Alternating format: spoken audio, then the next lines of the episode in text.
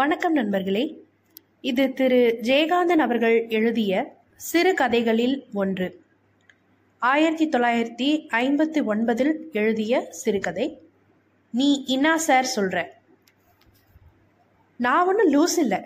அதுக்காக என்னை நானே புத்திசாலின்னு சொல்லிக்கிறதா நான்? எனக்கு கொடுத்துருக்க வேலையை ஒழுங்காக தான் செய்கிறேன் அதில் ஒரு சின்ன மிஸ்டேக் சொல்ல முடியாது. எங்கள் முதலாளிக்கு மேனேஜர் சாருக்கு எல்லாருக்கும் என்கிட்ட ரொம்ப பிரியம். அதான் சார். நவஜோதி ஹோட்டல்னு சொன்னால் தெரியாதவங்க யாரு? அந்த ஹோட்டலில் மூணாவது மாடியில் நான் இருக்கேன். பேர் பாண்டியன். சும்மா ரோட்டுக்காக போயிட்டு இருக்கும்போதே அப்படி பார்த்தா நான் உங்கள் கண்ணில் ஆம்பிட்டுக்குவேன். ஆனால் நம்மக்கிட்ட ஒரு பழக்கம். அது நல்லதோ கெட்டதோ யார்கிட்டேயும் அனாவசியமாக பேசிக்க மாட்டேன். நான் பேசுகிறதே இல்லை. பின்ன என்ன சார்? பேசுறதுக்கு என்ன இருக்குது? ரொம்ப பேசுகிறவனை நம்பக்கூடாது சார். அவனுக்கு புத்தியே இருக்காது. பேசாமல் இருக்கிறவனையும் நம்பக்கூடாது.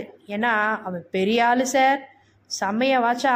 ஆளையே தீத்துப்பிடுவான் அந்த பெரிய ஹோட்டலில் நீ என்னடா பண்ணுற பாண்டியான்னு கேட்பீங்க ஐயா நான் மூணாவது மாடியில் வெயிட்டர் பாய் என்ன சார்? வெயிட்டர் பாய்னா கேளமா பிடிச்சா? நீ கூட போட மாட்டே சார். அந்த மாதிரி ஒயிட் ட்ரெஸ் இடுப்பில் கட்டி இருக்கிற பெல்ட் இருக்கே. அசல் சில்க்கு சார் சில்க்கு பொத்தானெல்லாம் சும்மா பல பலன்னு ஒரு தடவை வந்து நம்ம கண்ணு கண்ணுக்கிட்டு போகும் சார். யார் வேணாலும் வரலாம். ரூம் வாடகை தான் பதினஞ்சு ரூபா. மாசத்துக்கான்னு கேட்காத இவ யாரோ சுத்த நாட்டப்புறம்னு கேலி பண்ணுவாங்க. ஒரு நாளைக்கு பதினஞ்சு ரூபாண்ணா ரூமெல்லாம் படா டமாஸாக இருக்கும். சோஃபாவுங்க இன்னாங்க கட்டிலுங்க என்ன கண்ணாடிங்க என்ன பாத்ரூமில் கண்ணாடிங்க வேற ஷவர் பாத்து சுட் தண்ணி பஸ் தண்ணி வேற என்ன வேணும்? மணி அடிச்சா நான் ஓடியாந்துருவேன். ஒரு தடவை வந்து தங்கிப்பார் சார். படா மஜாவாக இருக்கும். வந்தா மூணாவது மாடியில் தங்கு சார். அப்போ தான் நான் கண்டுக்குவேன். மற்ற பசங்க மாதிரி தலையை சொரிஞ்சுக்கின்னு பக்சிஸ் கேட்க மாட்டேன். கொடுத்தாலும் வாங்கிக்க மாட்டேன். அதில் நான் ரொம்ப ஸ்ட்ரிக்ட்டு மூணாவது மாடியிலேருந்து ரூஃப் கார்டனுக்கு போகிறது ரொம்ப சுலுவு. நான் ஏன் இம்மா கம்பல் பண்ணி கூப்பிட்றேன்னு யோசிக்கிறியா சார் ஒரு விஷயம் ஒன்று கேட்கணும் அதுக்கு தான் என்ன விஷயம்னு கேட்பீங்க வந்தால் தானே சொல்லலாம். முன்ன மாதிரி இல்லை இப்போது முன்னெல்லாம் புச்சா யாருனாச்சும் வந்துட்டா சார் ஒரு கடுதாசி எழுதணும் ஒரு கடுதாசி எழுதணும்னு காகிதத்தை கையில் வச்சுக்கின்னு படா பேச்சார் கொடுப்பேன். இப்போ அப்படியெல்லாம் இல்லை. நீங்கள் பயப்படாமல் வரலாம். கடுதாசின்னு சொன்ன அப்புறம் ஞாபகம் வருது சார் என்கிட்ட அந்த மாதிரி எல்லாருக்கிட்டே எழுதி வாங்கின கடுதாசி நிறைய கிடக்குது. எல்லாம் நனைஞ்சு எழுத்தெல்லாம் களைஞ்சு கொடுத்து சார் எப்படி நனைஞ்சுது? அழுது அழுது நனைஞ்சு போச்சு. இப்போல்லாம் நான் அழுவுறதே இல்லை. அதெல்லாம் நினச்சா சிரிப்பு வருது. அப்போல்லாம் எனக்கு என்னமோ ஒரு வேகம் பிறந்துடும் கடுதாசி எழுதலைன்னா தலை வெடிச்சு போகிற மாதிரி. கடுதாசி யாருக்குன்னு கேட்குறியா ஊரில் இருக்கிற எங்கள் மாமனுக்கு தான். எங்கள் மாமனை நீங்கள் பார்த்தது இல்லையே சார் அவர் பெரிய ஜவான்.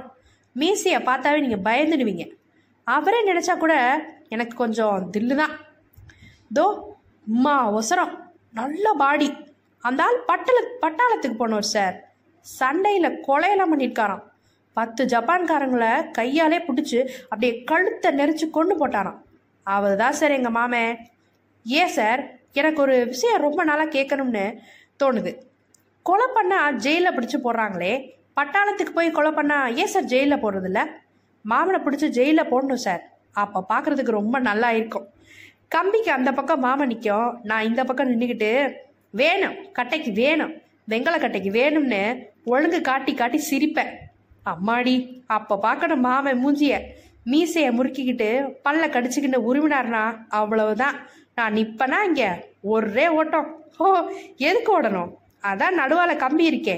பயப்படாமல் நின்றுக்கிட்டே சிரிப்பேன். மாமனுக்கு வெறி பிடிச்சி கோபம் தாங்காம கம்பியில முட்டிக்கும். ஜெயில் கம்பி எம்மா ஸ்ட்ராங்கா போட்டிருப்பாங்க. இவர் பலம் அதுக்கிட்ட நடக்குமா? மண்டை உடஞ்சு ரத்தம் கொட்டும். சி இது என்ன நினப்பு? பாவம் மாமன். என்னமோ கோவத்தில் என்னை வெட்டுறதுக்கு வந்துட்டது. அதுக்கு என் மேலே ரொம்ப ஆசை.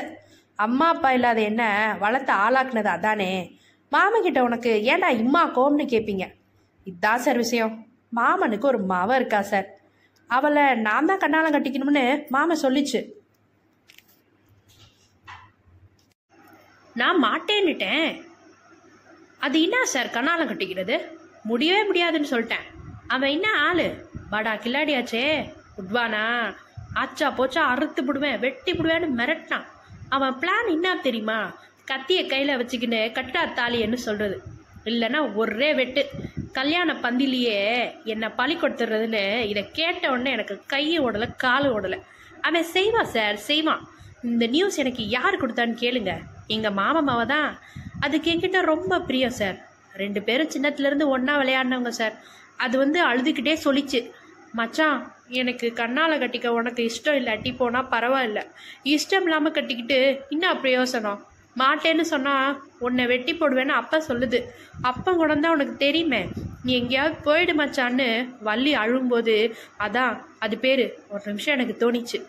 இவ்வளோ வாசம் வச்சிருக்காளே இவளையே கட்டிக்கிட்டா என்னன்னு. ஆனால் அந்த கொலகாரம் அவளை கட்டிக்கிட்டா அவன் ஆனா ஊனா வெட்டுவேன் குத்துவேன்னு கத்தியை தூக்கிட்டு வருவானோன்னு நினச்சிக்கிட்டேன். அன்னைக்கு ராவோட ராவா ரயில் ஏறி மெட்ராஸ்க்கு வந்துட்டேன். ரயில் சார்ஜ் ரயில் சார்ஜுக்கு கையில் கொஞ்சம் பணம் கொடுத்தது வள்ளி தான் பாவம் வள்ளி. எங்கனாச்சும் கண்ணால் கட்டிங்கன்னு நல்லபடியாக வாழணும். அந்த விஷயம் தெரிஞ்சுக்கிறதுக்கு தான் சார் கடுதாசி எழுதணும். அடிக்கடி தோணும். தோணும் போதெல்லாம் யார்கிட்டையாவது போய் சொல்லி எழுத சொல்கிறது எழுதி எங்கே அனுப்புறது? அப்புறம் மாமனுக்கு தெரிஞ்சதுன்னா என்னை தேடிக்கிட்டு வந்துட்டா. என்ன பண்ணுறதுன்னு நினச்சிக்கிட்டு பேசாமல் வச்சுக்குவேன். ஆனால் பாவம். வள்ளி பொண்ணை நினச்சா வருத்தமாக இருக்கும். அவளை கண்ணாலம் கட்டிக்காமல் போனோமேன்னு நினச்சா அழுகு அழுகையாக வரும். நானே கண்ணாலம் கட்டிக்காமல் ஓடியாந்துட்டேனே வேற எவன் வந்து அவளை கட்டிக்க போகிறான் யாருமே கண்ணாலம் கட்டாமல் அவள் வாழ்க்கையே வீணாக பிடிச்சோ நினச்சா நெஞ்சே வெடிச்சு போகிற மாதிரி வருத்தமாக இருக்குது சார் பொண்ணுன்னு ஒருத்தி பிறந்தா அவளுக்கு புருஷன்னு ஒருத்தன் பிறக்காமலா புடுறான்? எல்லாத்துக்கும் கடவுள் ஒருத்தன் இருக்கா சார் அந்த கடதாசில் ஒன்று எடுத்து படிக்கிறேன் கேட்குறியா சார் தேவரீர் மாமாவுக்கு சுபம். உன் சுபத்தையும் உன் மவள் அன்புமிக்க வள்ளியின் சுபத்துக்கும் எழுத வேண்டியது. உன் மவளை நான் கட்டிக்கலன்னு மனசில் ஒன்றும் வருத்தம் வச்சுக்காத. இவ்வளோ நாள் வள்ளிக்கு கண்ணாலங்காட்சியெல்லாம் நடந்து பிள்ளைக்குட்டியோட புருஷன் வீட்டில் வாழும்னு நினைக்கிறேன். நான் பண்ணுறது நான் கொடுத்து வைக்கல. அதுக்காக எனக்கு ஒன்றும் வருத்தம் கிடையாது. இந்த சின்மத்தில் இல்லா கட்டியும் அடுத்த சின்மத்தில் நான் வள்ளியை தான் கண்ணாலம் கட்டிக்குவேன் ஆனால் அப்பவும் அவளுக்கு அப்பனா வந்து நீயே பிறக்காமல் இருக்கணும். இங்கே நான் ஏதாவது நல்ல பொண்ணாக பார்த்துக்கிட்டு இருக்கேன். கிடைச்சதும் உனக்கு காகிதம் போடுறேன். சமாச்சாரம் வந்ததும் நேரில் வந்து எனக்கு கண்ணாலம் கட்டி வைக்க வேணும்னு கேட்டுக்கொள்கிறேன். இப்படிக்கு உன் அக்கா அம்மாவன் பாண்டியன். நான் சொன்னதை அப்படியே எழுதி கொடுத்தார் சார் அவர். யாருன்னு கேட்குறியா எத்தனையோ பேர் எழுதி கொடுத்தாங்க. யாருன்னு சொல்கிறது எனக்கு எழுத படிக்க தெரியாது. கடுதாசி எழுதும்போது சொன்னதை தான் அப்படியே ஞாபகம் வச்சுக்கிட்டு திருப்பி சொன்னேன். இல்லைன்னா நான் ரொம்ப படித்து கிழிச்சேன். நினச்சி பார்த்தையா? வள்ளி பொண்ணுக்கு என்னமோ துரோகம் பண்ணிட்ட மாதிரி தோணுது. அந்த சமயத்தில் தனியாக குந்திக்கின்னு அழுவேன். நம்ம மேனேஜர் இல்லை சார். ஐரு அவர் என்னை பார்த்து ஒரு நாள் சொன்னார். இவன் ஒரு கேரக்டர்னு அப்படின்னா என்னன்னு எனக்கு தெரியல. நான் ரொம்ப அழகு சார். நெசமா தான். என்ன மாதிரி இன்னொரு அழகான மனுஷனை நான் இது வரைக்கும் பார்த்ததே இல்லை. நான் அவ்வளோ அழகு சார் என்னை பற்றி நானே எப்படி சார் ஒரேடியாக சொல்லிக்கிறது? அதுக்கு தான் சொல்கிறேன் ஒரு தடவை இங்கே வந்துட்டு போங்கன்னு. கடுதாசி எழுதுகிற பழக்கத்தை எப்படி விட்டேன்னு கேளுங்க. சுகுணா இல்லை சார் சுகுணா. சினிமாவில் ஆக்ட் கொடுப்பாங்களே. பெரிய ஸ்டாரு அந்த அம்மாவை நீங்கள் பார்க்காம இருந்திருப்பீங்க. படத்துலையாவது பார்த்துருப்பீங்களே. அதான் அந்த அம்மா படம் எல்லா பத்திரிக்கையிலையும் வந்துச்சே. கார் ஆக்சிடெண்ட்டில் செத்து போன உடனே அதுக்கு முதல் நாள் நம்ம ஹோட்டலில் இங்கே தான் மூணாவது மாடியில் ஒன்பதாம் நம்பர் ரூமில் தங்கியிருந்தாங்க. பாவம். பத்து வருஷத்துக்கு முன்னாடி அந்த அம்மாவுக்கு இருந்த பேரும் பணமும் எல்லாம் அவ்வளோதான் சார். ஆனால் நேரில் பார்த்தா அடடடா சம்முன்னு இருப்பாங்க சார். அவங்களுக்கு கடைசி காலத்தில் சான்ஸே இல்லையே. ஏன் சார்? நான் யாருக்கிட்டையும் பேசாதவன். ஆனால் அவங்கக்கிட்ட மட்டும் ஏனோ ரொம்ப பேசுவேன். அவங்களுக்கும் என்கிட்ட ரொம்ப ஆசை. அதுக்காக தான் இங்கே வந்திருக்காங்களாம். எதுக்கு? அதான் பழைய மாதிரி மறுபடியும் பேரும் பணமும் எடுக்கிறதுக்காக. என்னென்னமோ திட்டம்லாம் போட்டாங்க. யார் யாரோ வருவாங்க பேசுவாங்க. நமக்கு அதெல்லாம் என்ன தெரியுது? அவங்க யார் யாரையோ பிடிச்சி சினிமா படம் பிடிக்கிறதுக்கு பிளான் போட்டாங்க சார் அதில் ஒரு ஆள் என்னை கேட்டா சார் ஏப்பா நீ படத்தில் ஆக்ட் கொடுக்குறியா? ஹீரோ பர்சனாலிட்டியாக இருக்கேன்னு. நானும் ஈன்னு இழிச்சுக்கிட்டு இருந்தேன் அப்புறம் அந்த சுகுணா அம்மா தான் சொன்னாங்க பாண்டியா நீ குழந்த. சினிமாவெல்லாம் உனக்கு வேணாம். அது உன்னை பாழாக்கிடும். அப்படின்னு. அவ்வளவுதான். நமக்கு உதறல் எடுத்துக்கிச்சு. அந்த ஆசையை விட்டுவிட்டேன் ரெண்டு மூணு நாளில் நான் ரொம்ப ஸ்னேகம் ஆயிட்டேன் அவங்களோட. வள்ளி மேலே வந்த ஆசை மாதிரி அவங்க மேலேயும் லேசாக ஒரு ஆசை உண்டாயிடுச்சு. ஜன்னல் வழியாக அவங்க முகம் தெரிகிற இடத்துல நின்று அவங்களையே பார்த்துட்டு இருப்பேன்.